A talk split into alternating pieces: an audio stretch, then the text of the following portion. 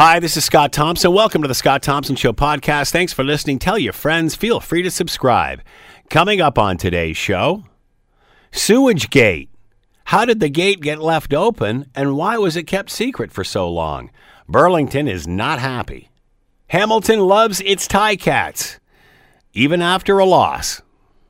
And isn't it right that Quebec pretends to be environmentalists, yet is yelling and screaming because the trains aren't running to deliver their propane? It sounds like they need a pipeline and an energy corridor. It's all coming up on the Scott Thompson Show podcast. Today on the Scott Thompson Show on nine hundred C H M L. Uh, let's bring in Marianne Meed Ward, Mayor, City of Burlington, and with us now. Uh, Marianne, thanks so much for the time. Much appreciated. You're very welcome. So, a very important story. So when did you first hear about this issue? When were you first aware there was a problem? A couple of days ago, reading your the articles in the media. And up until that point, nothing mentioned to this whatsoever. You sound uh, obviously upset that this is that was the first you'd heard of this. Well, there should be uh, mandatory reporting publicly, but also certainly to your partners. This is a shared water course. This, uh, you know, it, it's part of Aldershot. Uh, it's the watershed of Conservation Halton. Halton Region does uh, monitoring there. We have the Royal Botanical Gardens, which is shared with Hamilton. You know, we want to be good neighbors, and good neighbors uh, talk to each other when there's a problem. So have you talked to any officials in Hamilton regarding this? We are setting up calls uh, as we speak. We're we're trying to get as much information as we can uh, about this. Our staff will bring a briefing to our council. We've asked for a briefing at Conservation Halton. I'll be in touch with Halton Region later today. There's a lot more uh, that we don't know, and we'll be looking for some answers as well. How does this affect Burlington? Obviously, uh, a boundary between Hamilton and Burlington. You talked about the R B G. What are your concerns? Well, the water quality. This is a public uh, safety, health and safety issue. It's also something that, because it's been uh, kept from the public as well as uh, area municipalities and partners, it's, it erodes trust, and we're going to have to work to, to rebuild that. There, there should be mandatory uh, requirement by the province for public reporting of any land, air, or water contamination uh, anywhere in the province, but particularly when you have shared borders like we do with Hamilton uh, in, in this situation. So, so that's that's a starter, and we're going to be working on that. But surely, as neighbor neighbors, we can uh, we can agree and commit to sharing that information and working together. The, there is water contamination, and it's happened at an astonishing, mind-boggling scale. The, the cleanup efforts are going to be massive. Um, and, you know, Burlington's already, you know, always been been ready to do our part. We did it with Randall Reef committing to two million dollars to help clean that up, even though we didn't cause it. So we have always been willing partners to look after our watershed and, and make sure there's clean water for all of our residents. That's in the public interest. So we're ready to do our part, you know, whatever, whatever that looks like. Um, but, You know, I think the bottom line is this is this is a serious public health issue, and uh, it exposes some failures of the system. Why wasn't it detected? Why weren't why wasn't there automatic uh, reporting uh, with the monitoring that did uh, take place? I know the water is monitored. Why didn't that uh, cause an investigation sooner than the four years to nip this in the bud? There are many unanswered questions here uh, in terms of the system that we have to look into. What have you heard officially as to what may or may not have happened here? I mean, are you getting the majority of your information through the media? Has there been any sort of explanation to you as mayor as to what happened? We've received nothing official. We will be asking for that. And, and certainly we want that information to be publicly available as well. The public have a right to know. Uh, does this make us all look at our own systems? Are you concerned about everything that's feeding into the Great Lakes systems? Well, we do have uh, we do have water quality monitoring in uh, in Burlington. Halton Region does that for us. Conservation Halton does it in the watershed, which we of course share with Hamilton, and so we do regularly get those uh, those monitoring uh, water quality tests on our beaches and our, our waterways, uh, and we can issue advisories to the public. What uh, I think is an outstanding question in this case is that clearly there were some early uh, warning signals based on, on what we've read in the documents that there were some uh, high readings. And so the question is, you know, what? Why didn't that trigger uh, an early um, investigation that would have potentially identified the open gate earlier in the process? Would these? I think, I think it's a fair question for us to know, so that, you know, this should never happen again. We need to learn from this and make every change that we can to ensure this never does happen again. Wouldn't these systems be consistent from municipality to municipality as far as wastewater and sewage and, su- and such going into the Great Lakes? Well, I, you know, that's another that's another uh, question that we need to get to the bottom of. We need to get the answer to that, and um, and and I think the monitoring piece is the key. You can have the regulations, but if you're not monitoring it and taking appropriate action on the basis of that and letting the public know. Uh, I guess my question. That. I guess my question here is, Marianne, is is that, you know, obviously every municipality, every city's got to do this. Any idea, and it, this is tricky speculation at this point, any idea how this could have happened, how something could have accidentally been left open, if that is the case? Well, that's what we have to get to the bottom of. I mean, that that is that is the question. How could this have happened? Uh, not just how could it have happened, leaving a gate open, but how could it have gone undetected for four years? Uh, leading to the massive spill that that we, you know, now apparently find ourselves with. So, so that is the question. You know, there it, it seems that whatever sort of fail-safe points were along the way didn't keep us safe, and they failed. How concerned, disturbed are you? That's one problem. The other problem is it appears that it was kept secret. Well, the, the, the biggest problem, of course, uh, and what's most disturbing is the impact on uh, on the public and our ecology in this area and our potential water quality. Some of that water uh, obviously goes to Hamilton residents. Some of it goes to Burlington residents. That's the biggest issue. The uh, the other issues are, uh, you know, what failed in the system and why wasn't there notification? Those are those are very key questions Uh, as we try to make sure that something like this never happens again.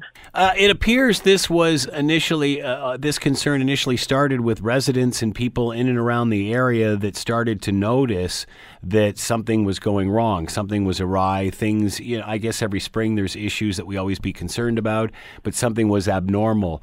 Uh, are you surprised it took four years for this to sort of come to the surface, even with citizens noticing? Well, clearly something something failed uh, along the way. Uh, you know, the fail-safes failed, and uh, residents noticed. Uh, there were, you know, based on the reports that we're seeing in the media, Royal Botanical Gardens um, noticed some some concerning readings. Uh, we don't yet know what um, you know the M O E saw or the region. These are outstanding questions, but. You know, clearly there were opportunities uh, that something wasn't quite right. And so the question we all need need to ask ourselves is, um, you know, what uh, what are what are the trigger points to do a deep investigation? You know, what what did people know? When did they know it? And what did they do about it uh, at the time? And those are still un- unanswered questions. Uh, will this lead to more discussion in and around infrastructure and how, uh, if we have the capacity for this sort of thing, uh, do we have the capacity for uh, these sorts of runoffs and, and how it is managed? Well, clearly that is part of the equation. Um, in in Burlington, we have separated our rainwater and our sewer so that the you know the sewer goes straight to our water treatment plant and the holding tank there. Uh, I know Hamilton has some older infrastructure, and so there's combined sewer and rain uh, and an overflow tank. Um, you know, it's a legitimate uh, question to be asked in terms of, of you know what what are the next steps in in in managing. Uh, managing our water system. Our water is our most precious resource. We can't live without it, and we can't contaminate it. When do you hope to know more? Uh, you're talking about uh, meetings. You, you're, you're in the stages of planning meetings with officials in Hamilton and such. When do you hope to know more and, and tell citizens more? Soon as I know, you're going to know. So, uh, you know, this this is an ongoing conversation. I think this is going to take some time to unravel, to get answers to all of the questions that, that we have, and I know that residents have, to get some uh, assurance that We know what happened and why, and, and then we know how to make sure that this will never happen again. That is going to take some time, uh, but this is this is a priority uh, focus for us right now, uh, and I know it is for um, for the residents in Hamilton and, and the officials in Hamilton as well. Any idea what this will, uh, what's involved in cleaning this up? Uh, obviously, the problem has been discovered. Uh, w- any idea as to or, or estimated cost? Or anything, or how much effort is going to be needed in order to reverse this? Well, the you know twenty-four billion liters. How do you even begin yeah. to address an issue like that? It is of a Randall Reef scale, and we know what that cost. That that was that required federal, uh, municipal, regional contributions, and again, you know, Burlington financially contributed to that because we recognize this is a shared water uh, resource. So, you know, this is of that scale. This is this is huge. Marianne Meed Ward has been with us, Mayor for the City of Burlington. Marianne, thanks so much for the time and insight. Much appreciated. Thank you. You're listening to the Scott Thompson Show podcast on nine hundred C H M L. All right, uh, speaking of uh, Hamilton and the city, uh, everybody hanging their head a little low today uh, because uh, what was supposed to have been uh, didn't happen last night. Ticats lost yesterday, obviously, to the Winnipeg Blue Bombers. Uh, their drought has ended, so happy campers uh, in the peg. However, uh, in the hammer today, it's a different story. Let's bring in Scott Radley, host of the Scott Radley Show. You hear him every weeknight right here on C H M L. And, of course, sports columnist for your Hamilton Spectator. Scott, how are you today? I'm okay. How are you doing? Now, wait a sec. Let's, I better, I better let's dissect that. I'm okay. I don't know what the hell is wrong with everybody else, but I'm totally fine with all of this. I put it this way. I'm better than the callers who called in to Rick Zamperin on the Fifth, fifth Quarter, quarter last yeah. night. Exactly. Who sounded like we may have needed some counselors to, uh, you know, d- to put them on hold and just let someone talked them down off the edge. Yeah. It was, uh, as if there was some sort of uh, natural disaster of some sort. It it, they, it was rough. I mean, look, I, I, I tweeted out, Rick does the best post-game show of anybody in Canada with the Fifth Quarter. Uh, Rick was Rick was basically being like Fraser Crane yesterday. You know, I'm listening. Just, you know, talk it through. Get it off your chest. Yeah. It was it was it, it required a little bit of that for people, and the reason is, I think, there's a bunch of reasons. I mean, look, there's no, if, if your team gets to the championship and you've waited forever to win, this isn't like the New England Patriots where it's like, we lost this year, oh well, we'll win next year. It's been twenty years, and it's one thing to lose a game, and it doesn't make it painless. It makes it very painful if you lose it on like a last-second field goal or something, and you go, oh, crap. Except it's another thing when the team that has been the best team in the league all year and is not the overwhelming favorite, but is the strong favorite yep. and has every reason to be so and should win this game, doesn't even show up. I mean, they, they this is what is driving people nuts, I think, today and yesterday, is that they did not even show up. And all the people who had bought in and invested their emotional capital into this and said, all right, uh, speaking of uh, Hamilton and the city, uh, everybody hanging their head a little low today uh, because uh, what was supposed to have been uh, didn't happen last night. Ticats lost yesterday, obviously, to the Winnipeg Blue Bombers. Uh, their drought has ended, so happy campers uh, in the peg. However, uh, in the hammer today, it's a different story. Let's bring in Scott Radley, host of the Scott Radley Show. You hear him every weeknight right here on C H M L and, of course, sports columnist. Um, you, Hamilton you know, Spectator. Uh, Scott, how are you today? Watching this uh, okay. coverage all day yesterday. He's a massive Ticat fan. Now, wait a second. Let's, um, let's dissect that. There was I'm okay. I don't know what the hell is wrong with everybody else, but I'm there. totally fine uh, with all you know, of the this. Adversity they'd overcome. Better than the callers who called in to Rick Zamperin on the Fifth Quarter. Just from even watching a lot of that, I got the feeling that, wow, certainly momentum is on their side in the sense that they've overcome some great adversity together. As if there was some sort of uh, natural disaster of some sort, which, of course, we all know. It was rough. I mean, look, I,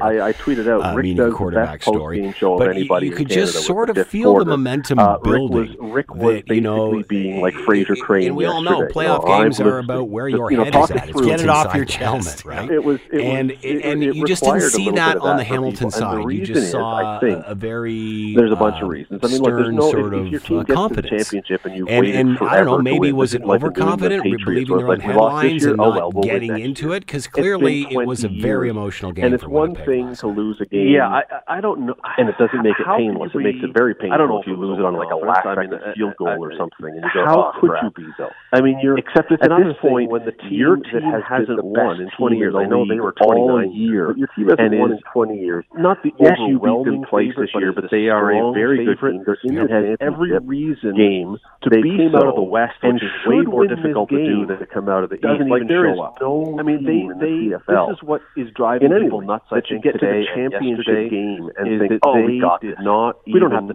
show up. And when all the people, I don't, I can't believe that that would be the case because I don't believe emotional capital into this and said, finally, this is our year. Not have some year Hamilton wins. I don't know what the one was. I think or an O H L championship. I mean, part of it. This happens at times is when the ball starts to roll down the hill. It, like, it was like a it becomes difficult nothing. to stop yeah. the momentum. That's yeah. what it was. Yeah. So when, nothing, when there was nothing turnovers there, there was at no one the first two game, possessions. Yeah. Did you think, oh, um, here we go, they're going to win? It gets tough. Now, it, they that said, from the third I pointed out on Twitter yeah. last night yeah. the game, yeah. that was a carbon um, yeah, yeah, it's interesting. I, I, my son and I were watching this all the coverage all day yesterday. He's a massive Ticat fan. And fell behind by a little bit. What we noticed was there was a lot on the storyline of Winnipeg, a lot of how they got there, ended up coming alive. You know, the adversity they had overcome, never came alive. Town, what have you. And just from even watching a lot of that, I got the feeling that certainly momentum is on their side in the sense that they've overcome some great adversity to get to where they where they're at. Even the quarterback story, which of course we all know every C F L team has one of those this year, meaning a quarterback story. But you could just sort of feel the momentum building. That you know, and we all know playoff games. Games are about where your head is at. It's what's inside the helmet, but it just right? kept getting worse. And it, and it was and odd when they did on the Hamilton first side. Touchdown, you just saw that they went for the two-point conversion. Uh, so stern sort of uh, confidence. That was the first half. And and like, I don't know, maybe was it overconfident, I mean, believing their own headlines basic, and not keep it getting simple, into it? Because clearly it was a very emotional game. Why anything fancy? Why? Yeah, you know, because again, you know, once that was defeated, I don't know. Again, momentum shifts. Well, there just wasn't a lot that was going right. I mean, you saw, at this point, your you saw Luke Tasker drawn in twenty years. I know they were twenty-nine, never happened. Your team hasn't won in twenty years. In the yes, third you beat them place this year, but they are a very good team. They're in the same Mike Jones game. The five-yard line out of the West, which is way more difficult to do down and make out of the. I mean, like there is no Brandon Banks get hurt. You saw all kinds of stuff happening. They should get to the. But like you said, even you know, I mean, we saw the intensity that Winnipeg came out with, and obviously the way their defense played. Did did Hamilton underestimate that again? I, that just seems like some are better prepared than the others. It just seemed they were more intense. I don't know what the reason was. I think. Well, I, I, I don't know if it was. I mean, part of it, and uh, I'll say this, times is when the ball starts to roll down the hill. Half times of football, it becomes difficult to stop the momentum because yeah. so when you, in hockey and other sports, you go into the dressing room. Yeah. On the it's first not so much about resetting your strategy, um, resetting a lot of things. It, it football, you will see halftime adjustments because you've now got a chance. Last night in the game, that was okay. They're going to do this, so we're going to compensate. By what McMaster faced in the East I didn't see Western. Much. They had three adjust turnovers at halftime that fell behind by a little bit, kept the score be better. I mean, they, like the, the one thing they did, they started getting and then all of a sudden the ball McMaster woke up and ended yeah. up but coming alive and winning that game. Able to yeah. get pressure on him never came and alive. So, like mm-hmm. the, the adjustments didn't okay, do anything. If whatever adjustments the first made, or Winnipeg's adjustments at halftime, with the interception and then the fumble, to the adjustments, and you, you're only down better. It was just from top to bottom, be on the sideline saying to players, to everything. You know what? This is as Winnipeg was by far the better team had drawn up a start if we had mapped out how to be horrible. And you say, all right, and well, one down, one touchdown. Hamilton is going to win. We just dodged a massive bullet. Let's go. It is and, a little yeah, shocking. That's what McMaster did. And I had thought that had might dawned on me until I saw someone attitude, but it just kept getting worse. Um, and it was and odd when they did get their cup. first touchdown that they it's went for the two-point conversion. The last thirty-three so years, they have one Grey Cup. And that was the first half. It's like, why now? I mean, mathematically, that is keep it basic, keep it simple. Just put put some points on the board. Why anything fancy? Why? You know, because again, point, you know, once you that was defeated, some, some uh, bounce again, has to go their way. Shifts. Some well, there just wasn't a lot that would go their way. Going right, them the same momentum. Winnipeg. You saw Luke Tasker. So is this just bad luck? Was this just bad luck? The Ticats won. No, no, no, no, no. Or lost rather. Third or Winnipeg made their own long, long pass. Winnipeg made their own. Mike Jones, he dropped at the five-yard line that would have basically set Hamilton up for a touchdown and make a first interception. ricochets off Brandon Banks get hurt. You right saw into Winnipeg players stuff happening. It's, it could have. But like you said, even you know, I mean, we saw the intensity that Winnipeg came out with, and obviously the way their defense played. Did Hamilton underestimate that again? That just seems like some is better prepared than the others. It just seemed like we're more intense. They. Well, simply I, I took advantage and limited their mistakes. And if you had, uh, I'll say this: what was it? Seven turnovers and six sacks, I think, were the numbers. Half times of against football a good team. Are if you come out and you play like that. In hockey and other you sports, may not be the same dressing room nights. It's not so much about resetting I mean, your giving up that many turnovers and then allowing that many sacks. What about what about the cr- what about the crowd? Obviously, to, uh, okay, a Western crowd this, cheering for the West. Does that how much does that play into this? I didn't see much uh, in the adjustments at well, halftime that I, I think helped not that big a deal. It was a way bigger deal. The one thing they did, they started getting Dane Evans to get rid of the ball a little quicker. twenty fourteen, yeah, the year that they played in Regina in Saskatchewan against Saskatchewan, so that. The, the adjustments didn't do anything. If whatever adjustments when they made, or Winnipeg's adjustments in the Saskatchewan, the adjustments in the heart were better. It was just that's where a crowd was. This was the players, everything. Winnipeg, Winnipeg, but it was hardly like a better was, team in that you know, game. It's not like you were playing so in a deafening. What do you do? You, you turn around and you say, "All right." I mean, it well, was one of these. It was a Grey Cup. Presumably, Hamilton is going to win with more people for the. It, it is whatever a little shocking. Conference. And it, I hadn't. It hadn't dawned on me. There was no. There was no massive advantage. This was um, just a game that Hamilton now has one show up. And here's one other thing. Since nineteen eighty-six, the last thirty-three years, they have one Grey Cup. Football god, do you believe in that kind of thing? That things happen sometimes. Mathematically, that is. Almost destined to happen. Do you ever believe I mean, that? It really just for the, so you can prove your point. Absolutely. Decade, you well, would, no, I, look, at some point, after the third, you would think some season, some bounce has to go their way, some crack, crack, early break has to go their way that gets them really the same momentum. Winnipeg had, but so is this just bad karma? Was this just bad luck? The Ticats won. No, no, you look no, at no, this, you know, somehow Caleros ended up now on the Bombers, yeah. and Winnipeg made their own luck here. And yes, there were bad bounces. There's an element of Carmel. You know, that yeah. first interception ricochets in off a Ticats hand ended up on right into a Winnipeg player's hand. The Bombers may not have ended up in the Grey Cup, but all Ticat players' hands ricocheted in that direction. Revenge, and it's like, so, huh. yeah, there, all right, sure, there I, are some breaks where you say, all right, the whole this uh, thing was that predestined our way, but at the same time, boy, Winnipeg it does seem like a um, a little bit of a poetic mistake as well for Calero. Boy, does it simply took advantage. If you're Hamilton moving forward, what do you do?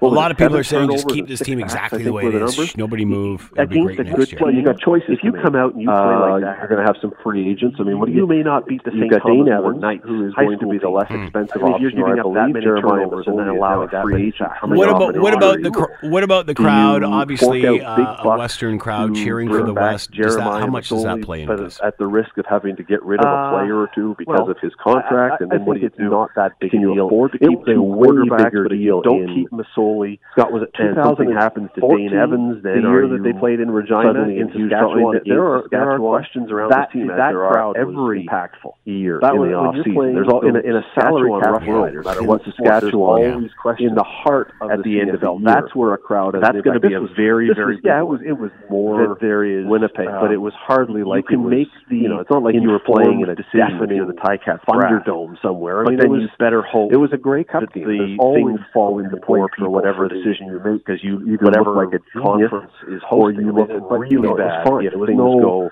there was no match out. This was just a game. Every team is going to face issues. Winnipeg, I don't think, has a quarterback under contract for next year. Do you, do you believe in the issue like though? The football god is that this was kind of this to me was happens sometimes that you start to believe that things are almost destined to happen. Do you ever believe that? Just for so you can prove your point, absolutely. This was the year that you should have not had to worry so much about next year when Simone Lawrence. Because yeah, crack, you love crap, but you won your championship. This was the year that the Ticats shot into the Great Cup. And frankly, you can manage karma. Everybody take a breath. You know what? If next year's not, you look at this and you go, as good, somehow Caleros ends up now on the Bombers. We got the Great Cup. The Ticats now, and now, you know, okay, now not only do you have to keep things aligned. In that for one, next year, so the pressure is already on. on but don't forget, then your the Bombers may not have ended up in the Great Cup, but all you certainly don't want to be not exactly. So how does that? Now you're looking all right. So how does that put how does that put pressure on the team to make sure that there's something? But boy, it does seem like a little bit of a poetic massive pressure for Caleros. Boy, does it again? Winning a championship. If you're Hamilton moving forward, what do you do? Because a lot of people are saying just keep this team exactly the way it is. Nobody moves. You're going to win next year. Well, you got choices, and so if you have uh, you're going to have some free agents. I mean, what you can maybe start to think Dane about, Evans, okay, do we have to make a change of option, or I believe year Jeremiah was only in position agent coming off for twenty twenty-one when we hope. Do you well, now fork out you know, big now bucks you've got this window of competitive back Jeremiah and the three team, and you've got the most outstanding player, get rid of a player of the year, the line contract, and then coach of the year.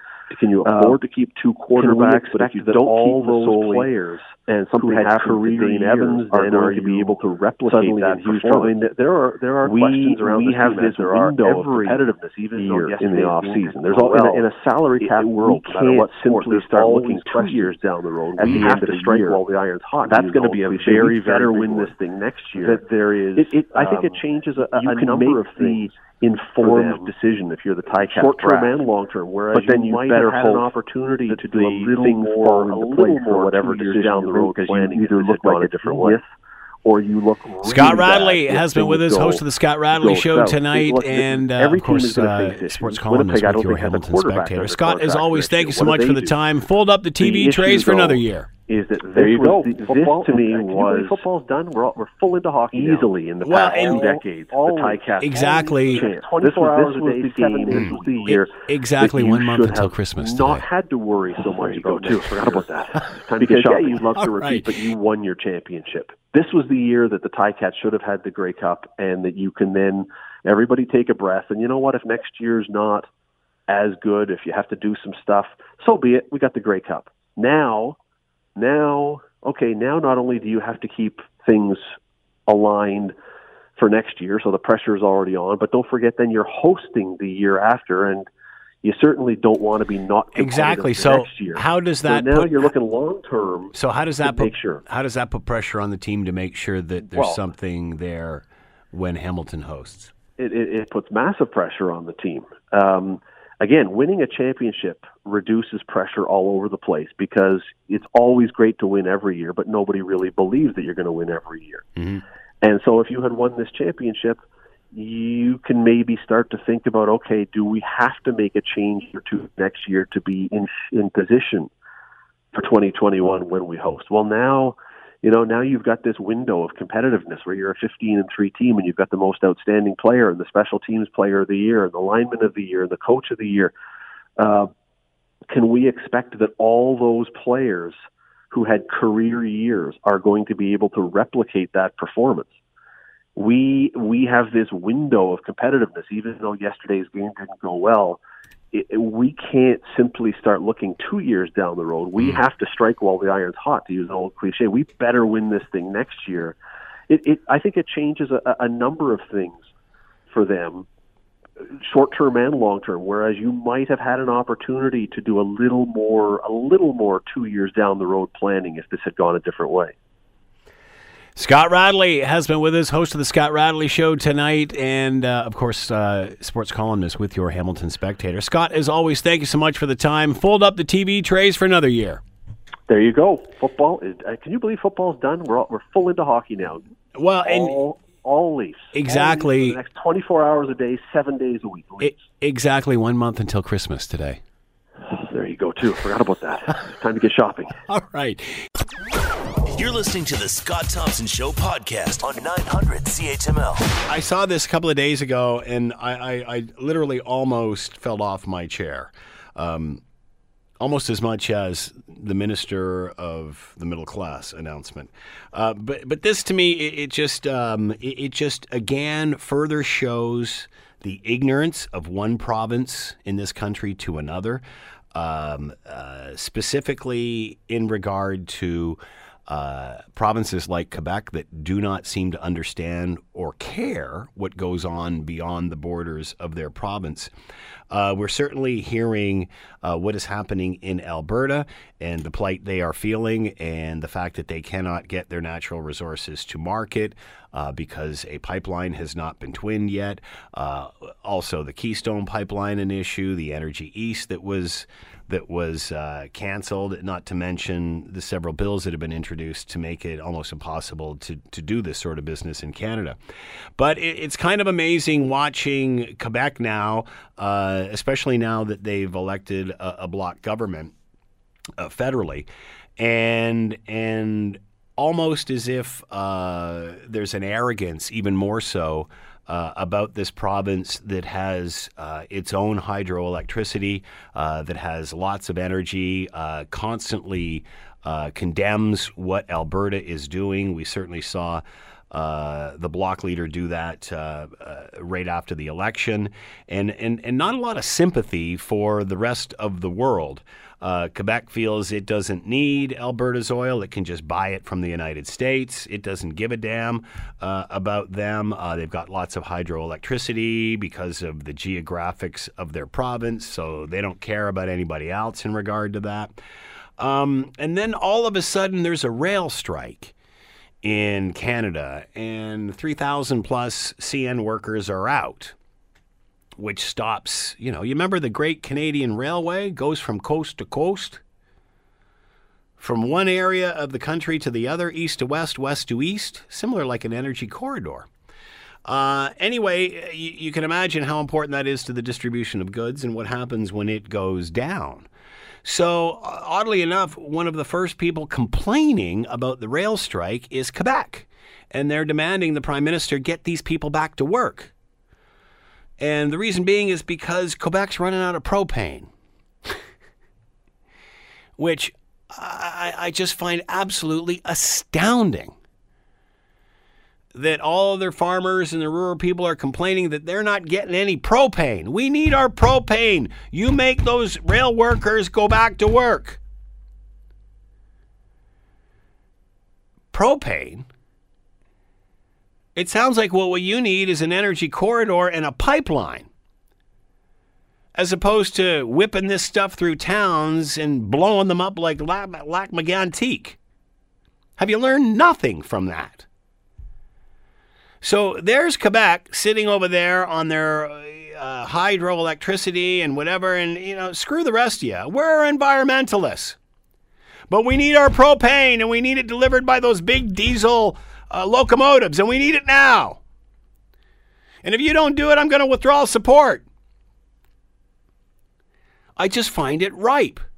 Here is this province pissing on everybody else who's trying to make a living, and now they want propane. Well, you can imagine what Premier Kenney in Alberta said. Let us help you with that. Why don't you build yourself an energy corridor and a pipeline, and you will never run out, and you won't have to blow up towns shipping it by rail. This is the hypocrisy which has become politics in Canada. The province where the number one vehicle sold is the Ford F one fifty. Now crying that they don't have any propane. Don't you have an electric heater? Don't you have an electric car? Use some of that profitable hydroelectricity you're selling to the States. Now they need our help. They want the government to force, and this isn't very socialist, they want the government to force these workers back to work so they can get their propane, because they don't have any pipelines and they're dependent on rail to transport these dangerous fuels through towns. If this isn't the ultimate in hypocrisy, I don't know what is. Shut down Alberta, but get them damn trains running so we can get our propane. Premier Kenney, build a pipeline. We'll ship you tons. You'll never run out again. You'll never have to take your tank to the gas station to fill up for your barbecue. Is that the sort of province Quebec is running? You only got enough till the tank runs out on the queue? Shouldn't there be a more responsible supply of energy along an energy corridor with a pipeline like the Great Canadian Railway? Unbelievable. Let's bring in Dan McTeague, former Liberal M P, Consumer Affairs critic, and president of Canadians for Affordable Energy. He is with us now. Dan, thanks for the time. Much appreciated. Good to be here. It seems like the Premier of Quebec has taken a step back on this because everybody's laughing at him. Well, Legault's, you know, a former separatist uh, cabinet minister, but now a bit of a right-wing premier, and, of course, may not see eye to eye with his Uh, socialist green friends all the time, uh, the, the Bloc Québécois. Only when it's con- only when it's convenient, Dan. Well, of course. And when is politics not convenient, or when is, when do they find opportunities for convenience? But I, it is, of course, beyond uh, the silliness and the hypocrisy. It is uh, a very serious matter, because, of course, it means that uh, uh, as Canadians have permitted, bent over backwards and allowed every organization out there to block our pipelines, one of the one of the results has been a dramatic increase in rail. And then we depend on rail for just about everything, more than we ever have in the past. That in of itself may not be a, a bad problem when it comes to other products like agriculture and mining and moving uh, cars. But when it comes to moving uh, hydrocarbons and other forms of energy, uh, you know, uh, more efficient, more effective than uh, trying to run uh, electrical grids, uh, which are subject to high winds and uh, ice storms and all sorts of other violent uh, uh, weather events. What was uh, the know, premier's What was the premier's response when uh, Jason Kenney from Alberta said, "Hey, we'd love to help you build a damn pipeline"? Like, how how can he be? How can he just be slapped in the face like that and not understand what he said? Yeah, well, it's uh, politics of convenience, uh, and again, hypocrisy. Uh, he didn't say anything. The point is that uh, he's now pulling. He said the initial state. He he said the initial statement, and then all of a sudden he's gone mum on the whole thing, because yeah, well, I thought this no, would take off. He, You know, you and I here in Hamilton uh, and, and in the G T H A and the Golden Horseshoe are actually sending deliveries of propane to Quebec. Now, we went down this road a few years ago when we had a shortage of propane caused by uh, U S demand for propane. It was pretty serious, and it meant that prices began to spike. So uh, two things will happen. Obviously, propane is just the one issue. I think gasoline will be the next one, because we deliver a lot more by rail than we ever have in the past. But it does really signal to me uh, the, you know, the Un- unbelievable, uh, you know, uh, irony uh, of a province, as you pointed out, biggest purchaser, its largest vehicle is the F one fifty, uh, deriding oil and gas and other pipeline products, while at the same time uh, thinking nothing of uh, the vehicles they drive, more importantly, where they're getting it from. So it's okay to keep bringing it in from the United States or Saudi Arabia or Algeria. Uh, wonderful nations have wonderful environmental uh, stewardship of their yeah. resources. Uh, so, yeah, no, it's uh, any way you slice it, it's pretty bad. And, of course, uh, we here in Ontario are just a bunch of nice folks who just don't seem to care until we uh, we see, uh, you know, the yellow tape going up on our gas stations, or uh, because there's no more fuel, or when we see there's a shortage in our natural gas. That's eventually going to happen someday, somewhere around the line. But sooner or later, I think people will eventually clue into the fact that uh, So the, now that uh, the premier, so now that the premier does find his cold province needing of energy to heat it with, thus being propane that's transported via rail, yep. uh, does the Quebec premier now see the need for an energy corridor and a pipeline that could provide them with a safer means of transportation, and this wouldn't be a problem? No, of course I, not. Is energy security at all a concern for the premier? Well, it won't be just energy security. Wait till the Churchill Falls uh, ripoff that Quebec's been able to get over Newfoundland, because they signed a stupid deal fifty years ago, comes to an end in eight or nine years. When that's over, Quebec suddenly has to pay the same price everyone else does for electricity. Uh, they'll smarten up pretty damn quickly, just at the time when they're prepared to crap on all the uh, pipelines that could bring them things like natural gas, oil, and other forms of energy. So uh, I think uh, there's a day of reckoning coming, some sooner, some later. But in Quebec's case, of course, uh, uh, the premier uh, bemoaning and decrying uh, the, the propane shortage uh, really should speak to his own constituency, his own ilk. They're really big on uh, promoting uh, the idea of uh, blocking pipelines, while at the same time yelling at uh, unions to get their act together. Uh, you can't suck and blow. So, uh, what about Jason Kenney and and and his angle on this? Does this not lay the groundwork for him and and and an obvious campaign to, to move this forward? Well, it's clear that they're going to need an energy corridor one way or another across this country, um, whether people like it or not. Uh, fossil fuels isn't going away. Um, uh, they can uh, litigate it to the yin-yang, uh, and Ottawa can continue to raise taxes on uh, ordinary consumers, because, of course, sixty-six percent of us voted to have a nice big fat tax, you know, laid on our hydro bills or, or every other form of bill you can imagine. Uh, but I, I suspect that uh, this is going to uh, allow Mister Kenney and many others to say, "We told you so." Um, and how long can you continue to afford these ever-escalating increases when we have a very fragile network of distribution of energy in Canada? It's one thing to block our number one products from getting to market, natural gas and oil. It's another thing to, uh, you know, not be able to sell natural gas to China, so they don't build another gazillion coal plants and continue down this road of putting more emissions into the air Uh, but it's quite another thing, uh, I suspect, uh, for most Canadians to uh, to know that uh, because our energy isn't worth the paper it's written on, um, our Canadian dollar continues to drop in value, and you and I are paying a third more for everything because uh, it's okay to block pipelines in Canada. Is the Prime Minister listening to to Quebec? Is he is he speeding up these negotiations so Quebec gets more propane, or is that safe now because Ontario is bailing them out with propane? And will that send well, the price? And will that send the price of ours up? It will put pressure on all prices at the time of year when it's getting a little colder. I, I don't know where the Prime Minister is. He's probably surfing in Tofino or something like that. And, uh, goodness knows he's sort of missing in action, hasn't said or done much. He might be waiting for the other shoe to drop. But the reality, I think, is that uh, energy prices uh, are heading up, and they are not heading up for our neighbors to the south or to our competitors globally. They're heading up because we have people in this country who are indecisive about uh, the direction uh, that uh, our policy should take. Uh, what they will, all policymakers will soon have to face is the reality of industry backing off, not being able to afford, can't absorb these higher costs, turning around, either raising prices for us in places like grocery stores or perhaps laying us off. Either way, uh, the life is about to get a lot more expensive for Canadians. And uh, the complacency of sunny ways, I think, is pretty much over and shot. And right now, uh, if it were not people for people like Jason Kenney and others trying to stave off the separatist elements, which are, uh, you know, certainly gaining ground in Alberta and Saskatchewan. If we're not for them, uh, we'd be dealing with a very different scenario right now. I wonder how the minister. I wonder how the minister of middle class prosperity feels about all of this.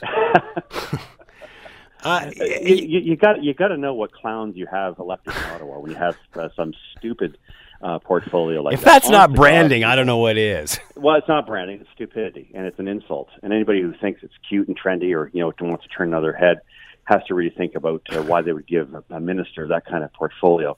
Look. I had the responsibility and tasked with saving the lives of Canadians abroad, a serious re- uh, responsibility. I had one staffer. I don't think my budget came to more than ninety thousand bucks a year, and I performed.